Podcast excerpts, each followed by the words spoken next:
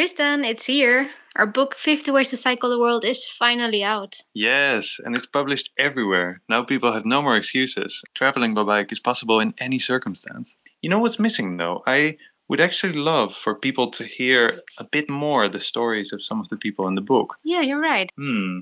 Hey Siri, can you help us out with this?